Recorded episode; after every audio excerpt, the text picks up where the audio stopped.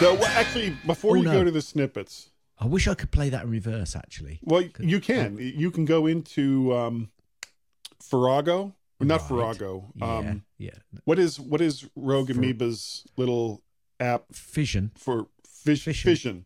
All right, and I'll you do can that. you can reverse it there.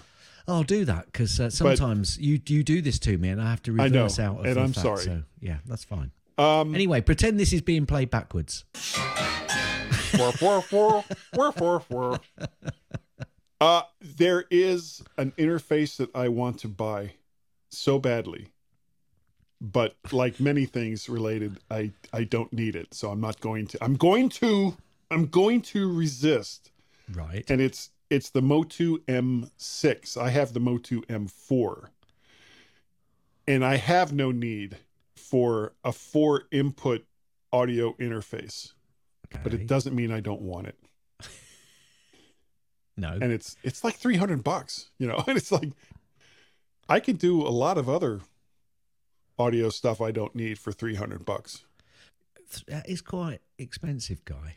I mean, Yeah. Well, I mean the um the Behringer UV1 that I'm using now with the uh the Rode NT1 mic. See, I knew we would work our way back to it.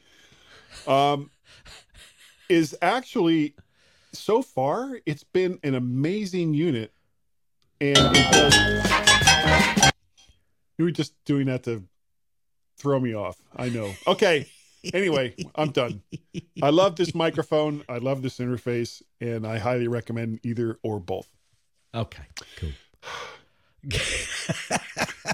I'm now going to play Guzzy's snippets. Brilliant. I love it. I do.